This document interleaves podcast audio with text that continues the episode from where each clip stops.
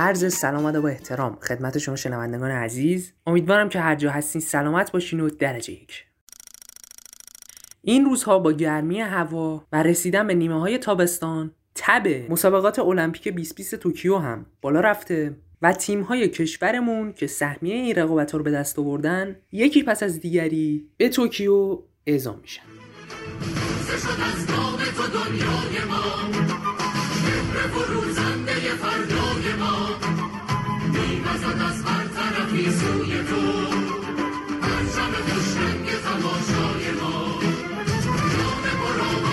یکی از اتفاقاتی که در همون ابتدا میشه اولین حاشیه المپیکی برای ایران ازش نام برد رونمایی از لباس المپیکی های کشورمونه که دقیقا وقتی اولین سری از المپیکی های کشورمون می‌خواستن سوار هواپیما بشن جلوی پلکان هواپیما رونمایی شد.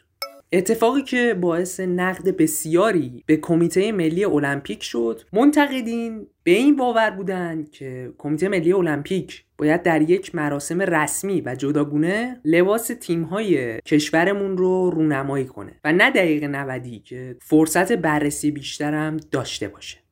یه دی هم دلیل این دقیقه 90 بودن رو. فرار کمیته ملی المپیک به خاطر پاسخگویی به منتقدین لباس دونستند و یه خبرگزاری هم از این اتفاق به عنوان رونمایی زشت از زیبا نام برد.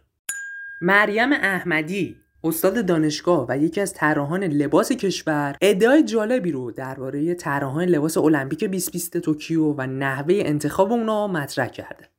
طراحی لباس اصلا طراحی اصولی نیستش. و کسایی که طراحی کردن حالا من فکر می‌کنم کاملا زیگزال با طراحی کرده ولی اینجوری نیست. طراحی لباس زنونه شد که مزون این کار انجام داده خیلی باعث تاسفه که توی کشور به این بزرگی یک مزون لباس توی بالای شهر تهران که فقط یه خیاط خونه است اومده کار طراحی لباس المپیک رو انجام داده و معلومه که از رانت استفاده شده. اصلا تو شکی نیست. و اونم اون لباس. افتضاحه یعنی اصلا مایه تاسف من مثلا واقعا فکر نمی‌کنم انقدر فجیح باشه. این صحبت ها فعلا واکنشی از کمیته ملی المپیک به همراه نداشته و در پاسخ به پیگیری ما هم ترجیح دادن صحبتی نکنن. ساعتی پیش هم خبر رسید دبیر کل کمیته ملی المپیک. گفته لباس انتخاب شده برای کاروان ورزشی ایران حذف شده و ورزشکاران با پوشش ورزشی در این مراسم شرکت می‌کنن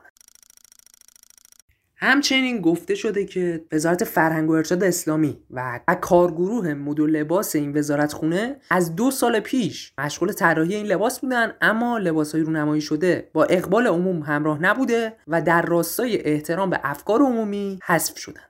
این در حالیه که حمیدرضا قبادی نماینده معاونت هنری وزارت ارشاد پیشتر ضمن تشریح اقدامات صورت گرفته برای طراحی لباس کاروان ایران گفته بود این لباس ها حاصل بررسی بیش از 4000 طرح از دستندرکاران صنعت بوشاکه که به دستش رسیده. با تمام این هواشی آرزوی موفقیت داریم برای تیم های فردی و جمعی کشورمون در مسابقات المپیک دوکیو 2020 ارادت پویا رضایی پیروزی تو